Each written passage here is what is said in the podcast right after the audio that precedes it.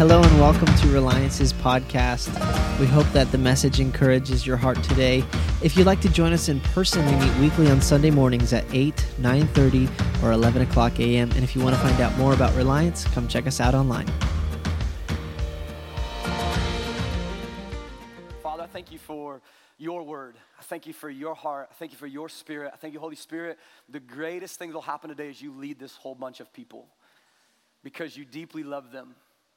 And so, Holy Spirit, we just, we just, we give you the space to run the way that you want to run. Change our, change our tune, God, to your tune. That's what we're after. Thank you for who you are. Thank you for what you're doing. Thank you that you're bringing us together more, more than just, um, yeah, more than just people that are, maybe are strangers, don't know each other. You're bringing us together as family to hear the heart of the Father. In Jesus' name we pray. Amen. Anybody, are you here because you thought it was the 11 service? You forgot to do your clock? Anybody? Yeah? Because Jacob Hall, where's Jacob Hall at? Jacob Hall came in at 5:30 this morning. I love that. He was not happy. I was loving it. Anyways, that's another deal. Um, man, I I I had uh, this whole month kind of planned out. Uh, for for November. I wanted to talk to all things Thanksgiving-ish. You guys know what I'm talking about? Gratitude, thankfulness, all those things, and we're gonna get there. Uh, but um, on Thursday morning, I was ready to roll. We were going to talk family and, and some different things. And on Thursday morning, I couldn't shake uh, some conversations that I'd had during the week with some different men and women at our house church. Uh, we're studying the book of, of uh, uh Genesis, and we're reading the story of Joseph. And I couldn't shake different things that I've been talking with, with people that this is just a really intense season of waiting for some people. They're just in a season of waiting. Um, it's an intense season of trying to make sense of things in life, trying to make sense of the world and the craziness of the world, um, trying to make sense of trials they're walking through. Anybody feel any weight in that at all? All right, good. So a handful of you guys. And so Thursday, anytime like I'm ready to roll on Sunday and then the Lord begins to stir something, like you're gonna change it, aren't you? And Thursday morning, man, I just kind of scrapped where we were going, and I felt like the Lord had put I felt like the Lord had put this word um, on my heart um, to talk about God's incubator of love. Is that on there? Can you show that? God's incubator of love um, is the season of waiting that we're in. That actually, what we're going through is an incubation. I'm gonna talk about that. It's an incubation period where He's getting our heart prepared for things ahead. Amen? And so I wanna, I wanna talk about that. Um, does anybody ever uh, feel like you don't understand God's ways? Praise Jesus. Man, I I don't know if there is anybody in this room who has who would say, "Man, I've never gone through a season of waiting. I have never gone through a season of trial. I want to meet you because you're probably 5 years old, never been married or single and never paid a bill in your life." I'm just telling you, that's probably who you are. Um, or you're not human, one of those two, right? Um, We've all been in seasons of waiting. We, we've all been in seasons of, of trial and struggle. We've, we've all been in seasons of trying to, trying to figure out why things are the way that they are. And, and, I'm guessing if you're in a season of waiting right now and you're in here, maybe it's a season of waiting because of what's going on around the world right now and you feel tension in your heart and you're caught up in the madness of it and those things. Maybe you're in a season of waiting for things that you've longed for uh, restoration in relationship or job promotion or um, trying to figure out what's going on in your life, just where you're going, what your purpose is. I hear people saying this all the time. I just feel like I have a purpose right now. And so, whatever your season of waiting is, I feel like this is a word f- for you th- this morning. And I hope to give you a different perspective that right now, what you're actually in is a beautiful place. And I, I want to give you a perspective of, of hope today. And that's my goal is that in this season of waiting, what God is doing for some, even in this difficult moment, what God is doing, even in this difficult season, is going to give you a perspective from His vantage point. It's going to be for His glory and your good. It's going to be for his glory and your good. And here's a common thread that we read about all through scripture. And this is what it is. When times get difficult and times get tough, and when we're in a season of waiting, that we are supposed to set our gaze on one thing. What is that? On Christ. To set our gaze, to fix our eyes on Christ. And that's really what this season is it's to get our eyes fixed on Jesus. In fact, um, if anybody knew about waiting, it was Job. Amen. Job, season of waiting in a season of trial. They were like connected together. And here's what Job says in Job 5 7 As surely as sparks fly up from a fire, so a man is born for adversity, he is born for trouble. So that's awesome, right? So just so you know, it's nothing new. Job said this. He's like, so man is born for adversity, man is man is born for trouble. I mean, it's coming. No matter what, it's going to be there in your life. And so it's always not a question of how to get out of the trouble, it's how do we process in it. It's always a question of not how to get out of the waiting, it's how do I process in the waiting. This is really what it comes down to when we read scripture. And I can think sometimes as we live, sometimes as we live, we always kind of have this mindset if I can just get through this one trial, life's gonna be so much better. Anybody said that? If I can just get over this one hump, this one trial, life is going to be so much easier. And I'm just telling you right now, you can get over one trial and what comes over the hill? Another trial and another thing. And so, what we see is it never really fully feels like it gets easier. I used to uh, lead college ministry years ago, lead a lot of college students, and it reminded me a lot of these young uh, kids, I call them kids, a lot of these young kids are getting married. We've been going to these different weddings. And I remember leading college ministry, and I would hear these college kids go, Man, if I could just find a spouse and get married, all of my problems would go away. And I'm like, You fool! It's blissful. Amen. It's wonderful, but doesn't mean your trials are going away. Somebody say amen. amen. My wife's in next service, don't worry about it, all right?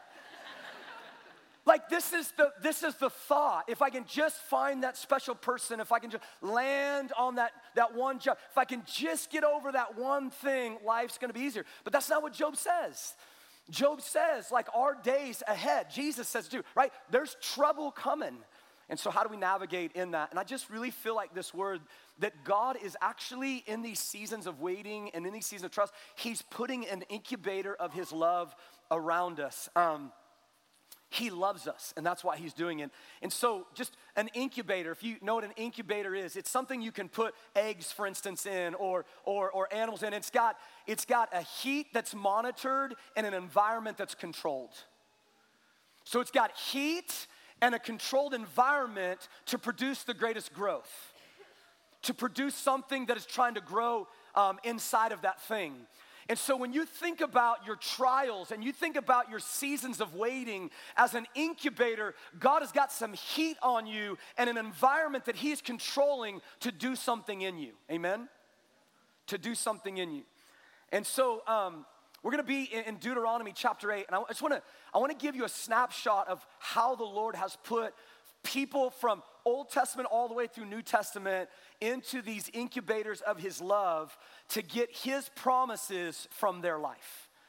To, to produce what he gave them as promises in their life to get them produced. So in Deuteronomy chapter 8, what you're gonna see is it's a snapshot of what was happening in the book of Exodus, right? So Moses is gonna come in and, and lead the people out. And so you're seeing this kind of deep snapshot in, in Deuteronomy of these moments. And man, I, I'm just, I told you, I don't always understand the Lord's ways. I just don't. And so here's what I'm seeing in this Deuteronomy. The Lord brings them out of 400, the Israelites out of 400 years of captivity to bring them into 40 years wandering around the desert. Like, why? Why bring them out of captivity for 400 years to wander in a desert for 40 years? I don't understand your ways, God. And then he's like, I want to show you something deeper that I'm doing in that season of waiting for them. And so here's what he says uh, Deuteronomy 8 The whole commandment that I command you today, you shall be careful to do, that you may live and, everybody say, multiply. That's gonna be important that you may live and multiply and go in and possess the land that the Lord swore to give your fathers. And you shall remember the whole way that the Lord your God has led you these 40 years in the wilderness. Who led them in the wilderness? The Lord. So the Lord led you these 40 years in the wilderness that he might humble you, testing you to know what was in your heart, whether you would keep his commandments or not. And he humbled you and let you hunger, and then he fed you with manna. Listen to this, this is important. which you did not know, nor did your fathers know, that he might make you known that man does not live on bread alone, but man lives by every word that comes from the mouth of the Lord. Your clothing did not wear out, and your foot did not swell for 40 years. Know then in your heart that as a man disciplines his son, so the Lord disciplines you. Now, just I want to share this with you. What good would have been?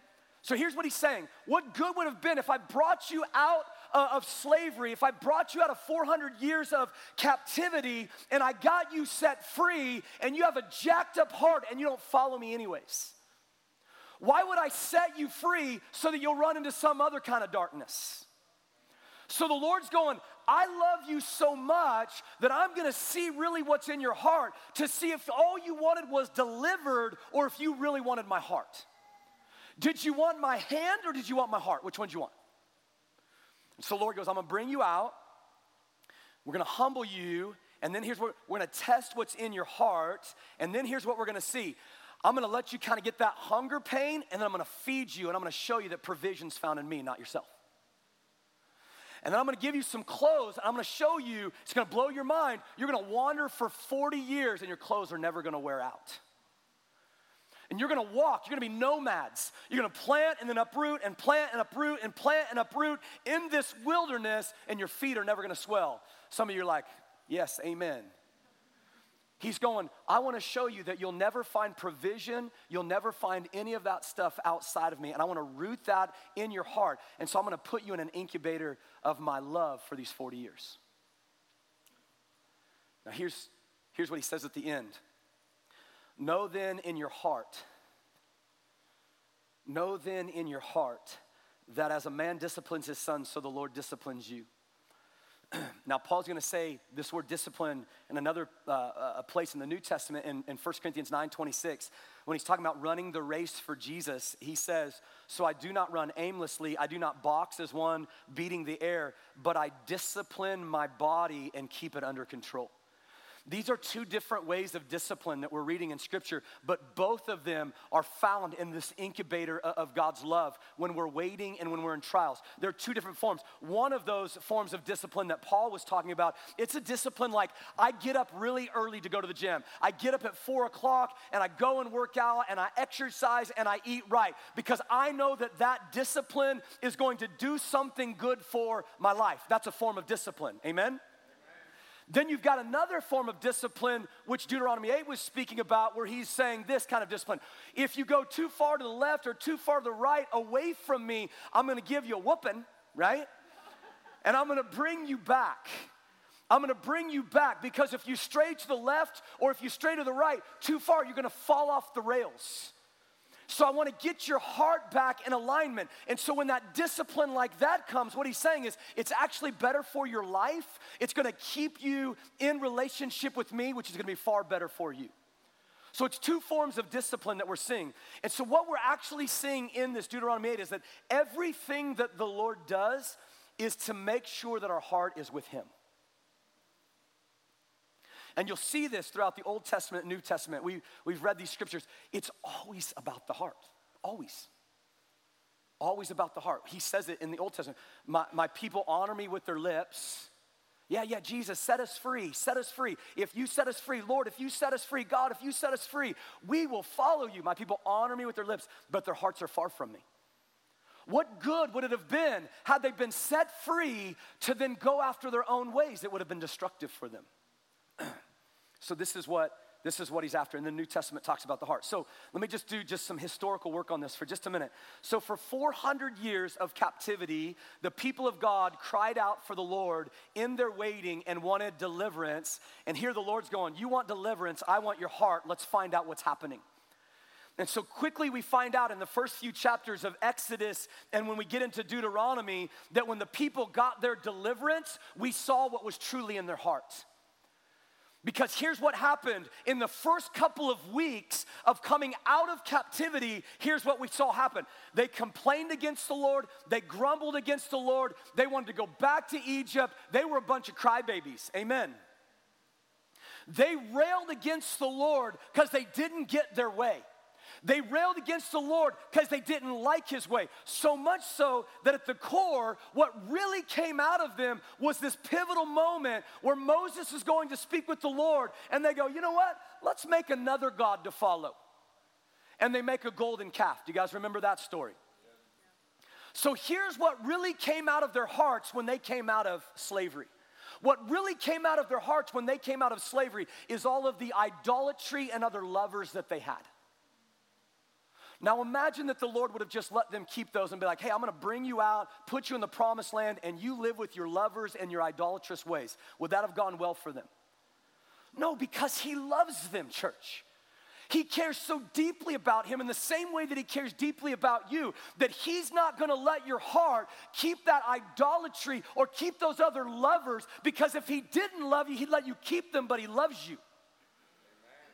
And so he's like, I'm gonna pull you out into the wilderness and I'm gonna find out what is really in your heart and what comes out of them. We just said it complaining, grumbling, golden calves, idolatry, other lovers. And so what happens is they get their freedom only to realize their hearts are jacked up. I just wonder how many of us in this season of waiting on the Lord, we've got our freedoms and we've got those things, and the Lord's going, ah, you feel like you're running free, but your heart's got some things so if I let you run and just run and just run, those things, those are lovers, that idolatry, those things in your heart are just gonna continue to multiply. Amen? Amen? Okay, so let's keep going.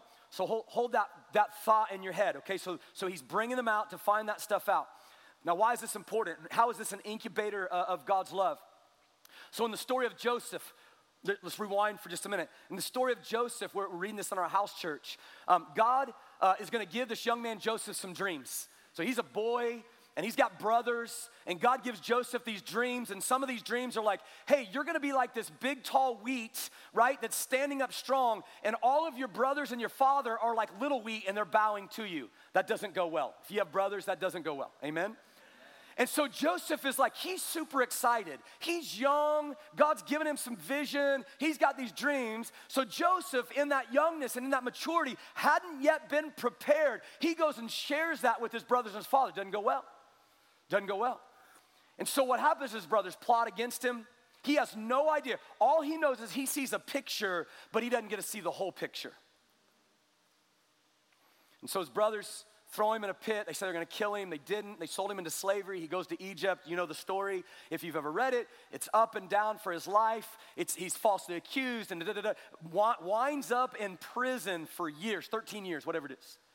Winds up in prison, and then finally, God gives him an opportunity to interpret a dream of Pharaoh, gets put in second in position of all of Egypt. And if you've read the story, you'll see he's second in highest command, and there's a severe famine, and everybody in the land, it says the whole world came to Egypt and to Joseph to get fed. So here's Joseph, young boy, doesn't understand all of God's picture, doesn't see it all, just sees a small glimpse of it, comes to a place of his up and down trials. And in those years of prison, and in those years, he's developing in a man, as a man who's going, if I could get to that position, you know what I'm gonna do? I'm gonna wreck my brothers.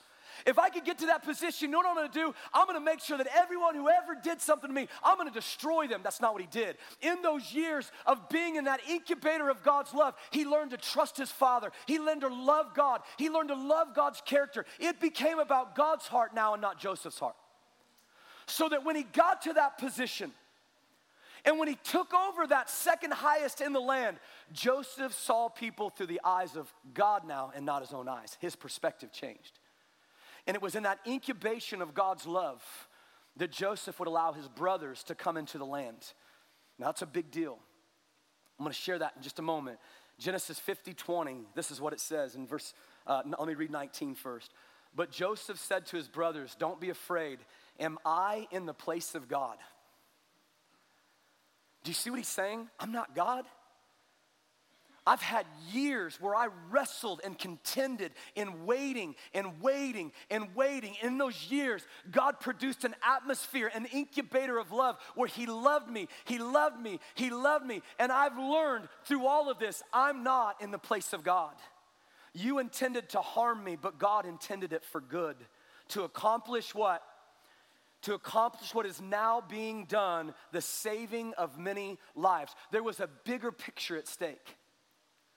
So then, don't be afraid. I will provide for you and for your children. And he reassured them and he spoke kindly to them. And so, what we see from this is the trials and the difficulty was an incubator of God's love to not only save his family, but save all the nations from severe famine. Why? Because God's plan is always bigger. Amen. So, now let's tie that story in, okay? So, now Joseph's family, because he learned in that time to love his brothers again, Joseph's family is going to come and they're going to live in Egypt. Now, at this point in time, the Hebrew nation was small a couple hundred, maybe a hundred. It was small. And had they stayed in the lands that they were in, God had promised Abraham a promise. I'm gonna make you the father of many nations. I'm gonna expand you like the sands of the seashore. I'm gonna enlarge your territory. Had they stayed where they were at and not come into Egypt, all the surrounding peoples, they were warlike and tribal like, they would have killed them. They weren't big enough. They weren't strong enough. They were a small people. But then something happens. They come in and they're now underneath Egypt's power. Now, because all the nations had come to Egypt, to Joseph to be fed, they paid him money. God says it in Scripture. He raised Egypt up to be the one of the most powerful nations on, plan- on the planet. So now God's raised Egypt up. The people of God are underneath that wing. Now, fast forward even more. Joseph's dead. He's been dead for a while. His family's dead. Different generations have risen up. Different pharaohs have come. They see something happening to the people of God. The people of God are what Deuteronomy 8 said they're multiplying. Now, this few hundred eventually is going to be a million plus strong. This once small nation that would have never been able to contend has been under the power of the largest superpower of the day. Yes, in slavery, but in an incubation of God's love, expanding. Why? Because God's perspective and purposes are always bigger. Amen? So they're in there. Now they're a million plus strong. Now God's like, now, now I'm gonna have you take your promised land. Moses comes in, let my people go. God does his thing, and a million plus people exit out of Egypt, which Egypt will never be the same again after that. Their power will never be the same again. But the most fascinating part of this whole thing is that when they left the land, it said all the inhabitants of the lands surrounding them feared the Israelites and feared their God. God was going to get his promise established. Amen.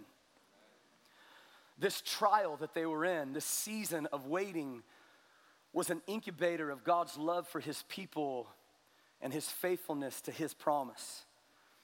And this is what you see story after story after story in scripture. You see, whether it's small trials or large trials, there's always an incubation period of growing and maturing, even in the difficulty. You see it with David. David gets anointed king as a young boy, and he spends a lot of his life on the run from King Saul. Yet, in that moment of being on the run from King Saul, David is learning to trust in the Lord, to rely on the Lord. Read his Psalms. In you I place my trust. Though my enemies come against me, it's you I find as my strong tower. You read his Psalms, he's learned this intimacy with the Lord through his trial of waiting. It's the same thing with Daniel, even in the lion's den, in that moment of waiting on the Lord, even if it's just a night, waiting on the Lord. What happens when the king runs the next day? He opens up the lion's den and he says, Everybody will worship the God of Daniel. That small night of being an incubator of God's love produced an entire pagan kingdom that was declared you need to worship the God of Daniel. God is always doing something. Even in the New Testament, Paul says in Philippians 1:12, I want you to know, brothers, that what has happened to me, so he's in prison and beaten, what has happened to me has really served to advance the gospel. My imprisonment has resulted in all of Caesar's household knowing that I'm in jail for the name of Christ. And therefore, God has ruled in his sovereignty over my imprisonment and turned it for his glory and my joy. So even Paul's getting in on this action. Hey, I'm in prison in this incubator of God's love, waiting, not fully comprehending what God is doing, but this is what I've heard. Caesar's household now knows that I'm a believer.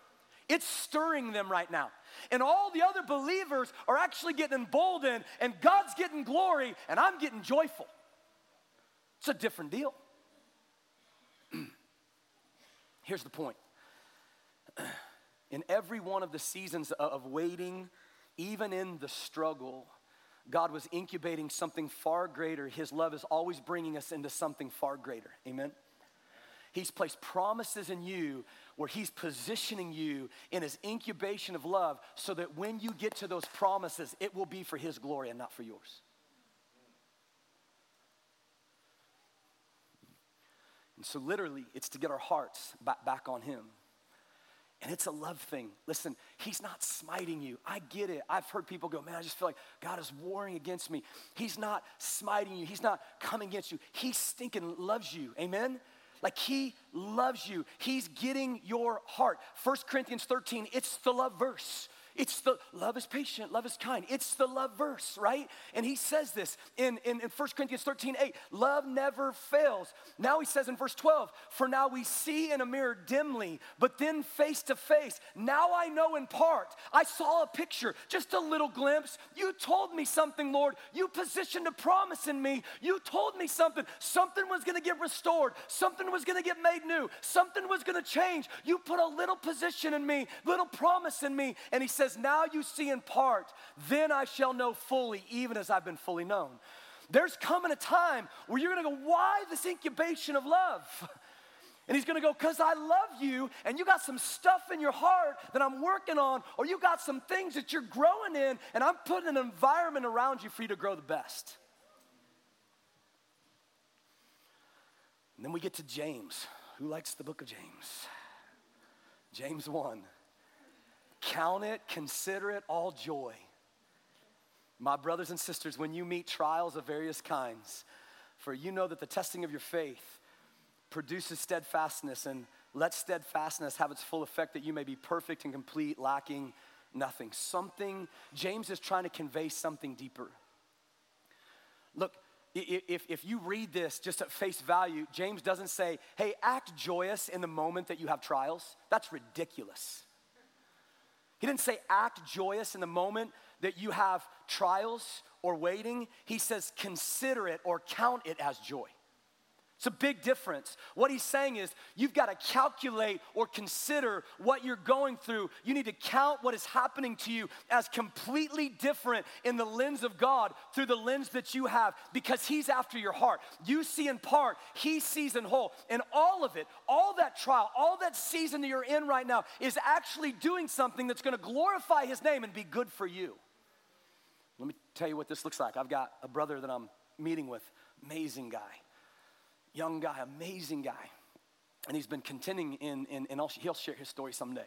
But he's been contending in anxiety, like gripping anxiety. And he said something to me the other day in my office. It was just so profound. He goes, man, like I'm talking like anxiety that comes over you and just hinders you, like you feel like you're useless, you can't do anything.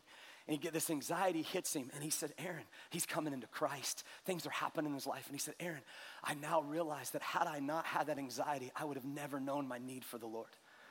And I was like,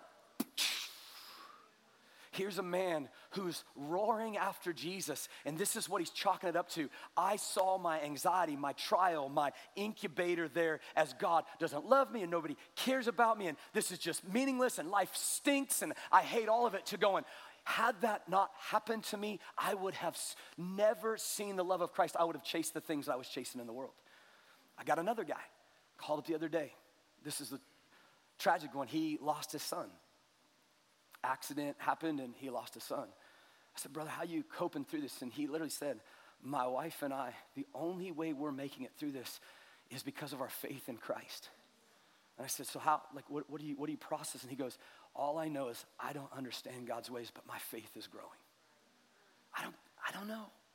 I don't, I don't get it all. I just, I know something's happening because this is what scripture says. When we're in that incubator of God's love and we get off of our perspective and we get off of what we see, which is just in part, and we start to see God's whole heart and we trust Him, we know this. He's doing something. That's why James says it's the testing of your faith. The same way that Deuteronomy 8 said to test your heart, he says it's the testing of your faith. And that word testing is proved. It means to prove it. It's to prove that when trials come and difficulty comes, God is still a God of love and of hope and of peace and of of goodness and of faithfulness. Whether things are messed up or whether things are great, it's, it's still true about his character, amen? In other words, it's to prove that just because my circumstances don't match with everything going on, what I know about God, my circumstances don't change who God is. I don't go, God was good yesterday because everything was great, but today I got a speeding ticket. God's no good. Doesn't make sense. He's either good or he's not good. And so that testing of my heart is to prove him over and over and over again that no matter what, he's good. No matter what I'm walking through. That's why waiting on the Lord in these tough seasons doesn't mean you've got to put your big boy pants on, right?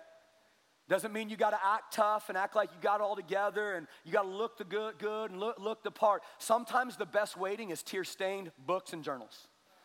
Bible, just I'm a blubbery mess, right? Sometimes waiting on the Lord is, is crawling after God with whatever strength you got left in your bones. Anybody been there? You're just like, God, I got nothing left. And he's like, come on. Sometimes that's what it looks like. It looks like whatever I got left, I'm gonna get to you. And I'm gonna make it through this incubator of your love for your glory and my good.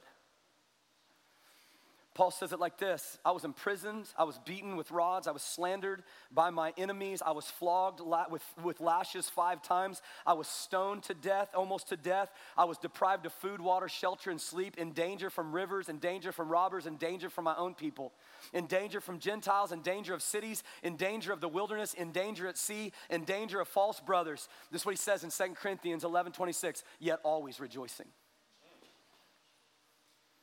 How'd you do it, Paul? I used to see Paul as a guy that was abnormal. This guy's not normal. A- Amen? Amen. Paul, you're not normal. Then I got a chance to meet some people, like that young man and like that dad that I talked with on the phone. I got to meet with some men and women like them, and they're braving trials and conflict, and they're making it through cancer prognoses and diagnoses in their life, and they've made it through betrayal. And I've watched marriages that made it through abandonment that have come back together, and I've watched God restore all of these things, and I watched the joy of Christ come over them. And I'm like, we got modern day Pauls all over the place. All over the place. Why? Because they received that they were in a season of waiting that was actually an incubator of God's love and He was doing something in them. So, where are you at? Are you waiting in this season right now for a move of God? And if you are, let me tell you something your waiting is not passive waiting. In this season, waiting for restoration, waiting for God to move, waiting for God to restore, waiting for God to make sense of it all. In this season of waiting, it's not a passive waiting. In this season, as you're waiting for the Lord, that waiting requires you to trust Him. I trust you, God. Everything, uh, I trust you. I'm gonna press in and I'm gonna give you the benefit of the doubt when it all feels like it's falling apart. I trust you, God. No matter what it looks like on the outside, I trust you, God. And not only do I trust you, before I move forward and try to get out of this bubble of love, thanks for that, right? Before I try to get out of this incubator of love, I'm not gonna leave until you tell me to leave. I'm not gonna try to crawl my way out. I'm not gonna try to get out of the wilderness and get into the promised land until you deal with my heart. Amen? So we're, we're, we're, not, we're not passively waiting, we're aggressively waiting. I'm gonna trust you. Ah. We're waiting, we're waiting in this moment, and we're saying, God, you have all the control. Uh, I think it was Jacob or Jeremiah preached on this last couple weeks. I'm not gonna be an, I'm not gonna be an Abraham and birth Ishmaels when you've told me to birth Isaacs. I'm not gonna push my agenda trying to speed this process up. So when I'm waiting on God, I'm telling God He's in control. He's in control. When I'm waiting on the Lord, I'm gonna wait on Him by doing what He's asked me to do, His work. God, this feels tedious. What do you mean, read my Bible again? Change my situation, right? He's like, read it again. Pray this again. Meet again. Go after it again. And then finally, that, that, that waiting isn't passive and that, that waiting actually increases our, our strength. Um, listen, listen to this. We know the Isaiah 40, 31. Those who wait on the Lord will renew their strength. They will soar on wings like eagles. They will run and not grow weary. They will walk and not grow faint. That, we love that one. So there is this process of waiting where it goes, hey, when you wait, strength is coming. But more than that, let's just take it New Testament for a minute. He told his disciples, Go wait in the upper room. We've said this 500 people were given the invitation, 120 showed up. That tells you how much people hate waiting.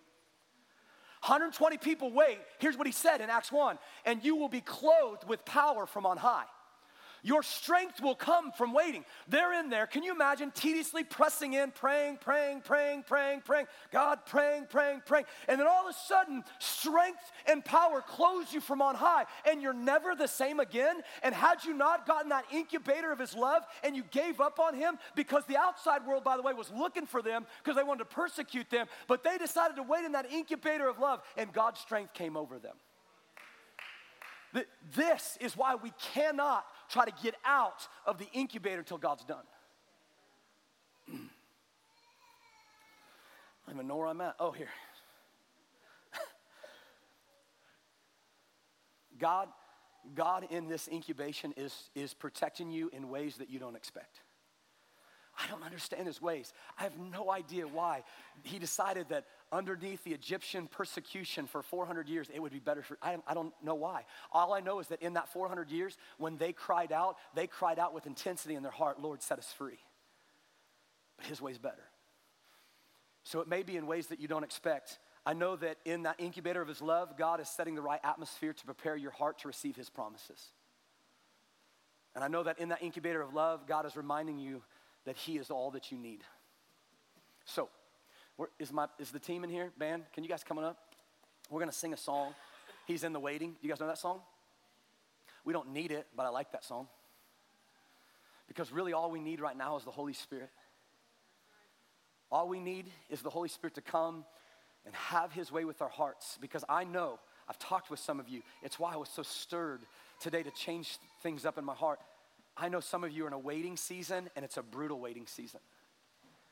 I know some of you are in a waiting season and you've got trials and you've got tribulations and you've got boredom with the Lord. I know some of you are in a waiting season and you feel like you don't even know what your purposes are and you're struggling. And so here's what I want to do. I just want to open the altar up. And we're just we've got time a little bit. We got like 3 minutes. 3 or 4. 3 or 4. That's all we need. Holy Spirit's quick. He knows what to do. Um, we're gonna open the altar up and we're gonna, we're just gonna, if that's you and you're like, I'm contending in the waiting, I'm contending in the waiting, but I'm struggling. Let's tear off the roof, let's get to his feet. Lord, I see in part, you see in whole. Would you wrap me in your incubator of love? Because I want to position myself for such a time as this, for the promises that are ahead. How many of you guys believe there are promises ahead? There are. So let's position ourselves for the promise ahead. So, Father, just pray for hearts right now that are waiting, they're waiting, they're waiting. And they're struggling and they're contending. God, if you if that's somebody out there today and they just need they need an extra just moment with you, God, we're going to open the altar up. Have your way with hearts this morning. Those that are struggling, trying to figure it out, seeing in part, need a little dose of your love this morning. Father, we touch hearts in Jesus' name. Amen. Will you guys stand? And the altar's open. If you want to come, we're going to sing the song and just spend some time with Jesus. Thank you so much for tuning in for today's word. We hope that it continues to encourage you and bless you as you go about your day to day. Until then, we will see you next Sunday. Have a great week.